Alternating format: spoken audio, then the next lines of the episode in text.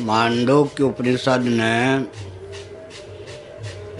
सुसुप्ति के जीव को चेतोमुख कहा। है जागृत और स्वप्न के जीव को एको नविंशत मुख कहा। है जागृत और स्वप्न में जीव उन्नीस मुखों वाला होता। है सुसुप्ति में चेतोमुख होता। है उन्नीस पाँच कर्मेंद्रिय पंच ज्ञानेन्द्रिय अंतकरण, चतुष्टय और पंच प्राण के योग से उन्नीस संख्या की पूर्ति भाष्यकार भगवान शंकराचार्य ने की मुख का अर्थ होता है उपलब्धि, स्थान, करण। आनंद गिरी जी ने भगवान शंकराचार्य के भावों को, आ जाइए सिंह जी, आ जाइए। भगवान शंकराचार्य के भाव, इधर आ जाए भगवान शंकराचार्य के भाव को व्यक्त करते हुए कहा, यद्यपि जो पाँच प्राण हैं, वे साक्षात करण नहीं हैं। पाँच कर्मेंद्रियाँ, पाँच ज्ञानेन्द्रियाँ अंतकरण चतुष्टय इन चौदह का नाम ही करण है। लेकिन कर्णग्राम के उद्दीपक उन्हें स्पंदित करने में हेतु होने के कारण पंच प्राणों को भी करण कोटि प्रविष्ट माना है। इस प्रकार से जागृत और स्वप्न में जीव उन्नीस करणों से युक्त होता है। कर्णोपाधिक हो जाता है, यूँ कह।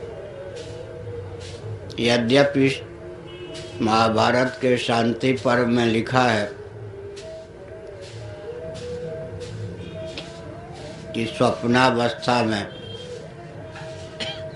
कर्मेंद्रियों और ज्ञानेन्द्रियाँ सुप्त होती हैं। ऐसी स्थिति में कर्मेंद्रियों ज्ञानेन्द्रियों की गति स्वप्न में नहीं है। अगर मानेंगे तो जागृत और स्वप्न की विभाजक रेखा ही विलुप्त हो जाएगी। तो महाभारत के वचन का और शांति पर्व के वचन का शांति पर्व तो महाभारत में ही है। मांडू के उपनिषद के वचन का सामंजस्य एवं साधना चाहिए कि वास्तव में जो अंतकरण होता है, वही स्वप्नावस्था में ग्राह्य ग्राहक भाव को प्राप्त होता है। इंद्रियाँ भी वही बन जाता है, इंद्रियों का विषय भी वही बन जाता है।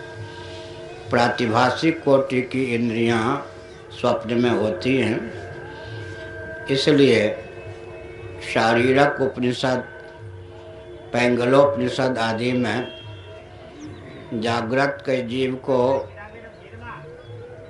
चौदह मुख वाला माना।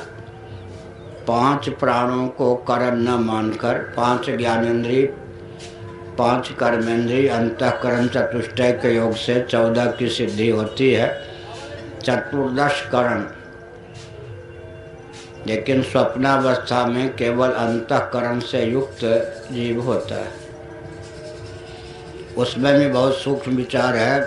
भगवान शंकराचार्य महाभाग ने छांदोग उपनिषद के भाष्य में बहुत ही मार्मिक ढंग से अवस्था का वर्णन किया है।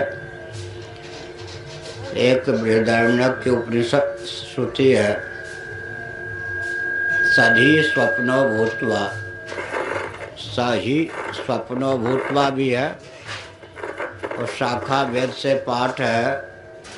सधी स्वप्नो भूतवा। फिर बृहदारण्यक उपनिषद का यह भी कथन है। अत्रायम पुरुष स्वयं ज्योतिर्भवती। फिर बृहदारण्यक उपनिषद का यह भी कथन है। न तत्र रथानुरथ योगा।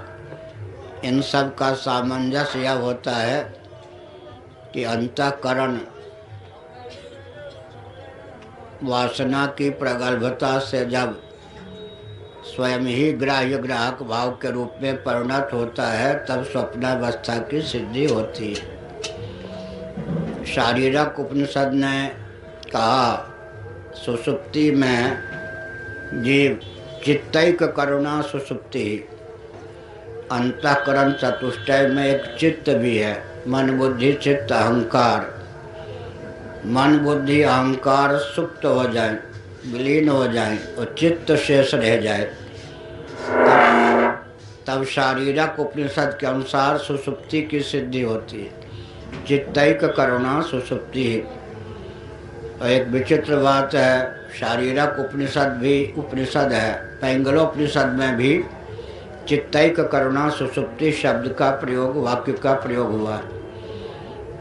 और मांडुक्य उपनिषद जो उपनिषद है तो सुसुप्ति को लेकर जब हम विचार करते हैं, तब जिसको चित्त कहा गया, उसका स्वरूप उपनिषदों में ख्यापित किया गया है, अवधारण।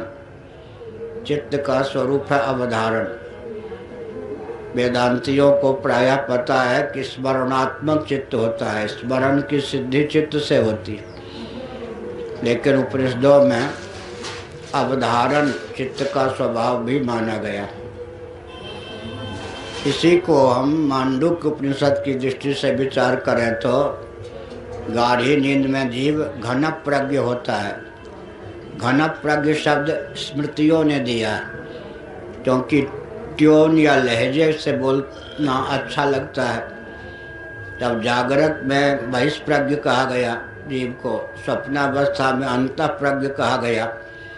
प्रज्ञ शब्द का प्रयोग बाद में किया गया। उसी लहजे में बोले तो घन प्रज्ञ शब्द अच्छा लगता है। लेकिन उपनिषदों में घन प्रज्ञ के स्थान पर प्रज्ञान घन शब्द का प्रयोग है। स्मृतियों में मैंने देखा है कि घन प्रज्ञ प्रज्ञान घन न कह के घन प्रज्ञ कहा है।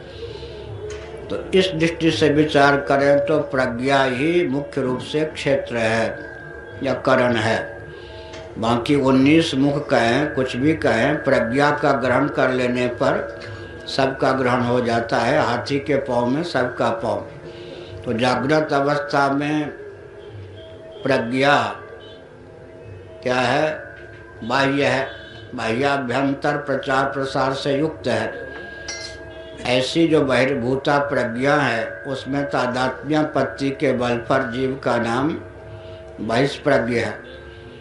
और अंत प्रज्ञ बाह्य प्रचार प्रसार से रहित हो जाए प्रज्ञा। केवल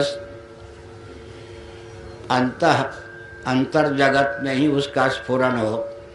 तब उसका नाम हो जाता है, उसमें तादात्म्यापन्न जीव का नाम हो जाता है अंत प्रज्ञ और बाह्याभ्यंतर प्रचार प्रसार से विनिर्मुक्त हो जाए, घनीभूत हो जाए प्रज्ञा।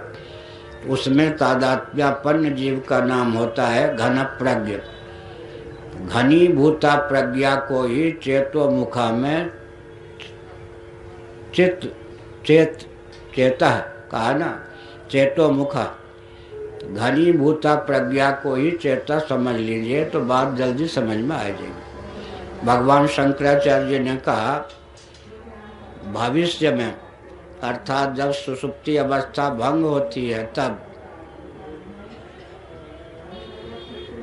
अगर गाढ़ी नींद में करण रूप से कुछ शेष ही न रहे तो फिर तो मोक्ष ही हो जाए जीव का। इसीलिए जो मूलभूत करण का स्वरूप है, उसी का नाम चेतः कहा गया। इसको हम फिर पंचदशी आदि से मिलाकर बोले तो साधिष्ठान, साभास, अविद्यावृत्ति सुसुप्ति में करण है। उसी के माध्यम से आनंद या सुख की अभिव्यक्ति होती है और नींद टूट जाने पर सुखम सुखम अपस्वापसम मैं सुखपूर्वक सोया इस प्रकार का स्मरण होता है। साधिष्ठान, साभास, अविद्यावृत्ति, उसी को शारीरक उपनिषद ने चित्त कहा। उसी को मांडुक उपनिषद ने चेता कहा। उसी को मांडुक उपनिषद और स्मृतियों ने घनीभूता प्रज्ञा कहा हो गया? एक प्रश्न का उत्तर देने में 25 ग्रंथ की ज़रूरत पड़ती। है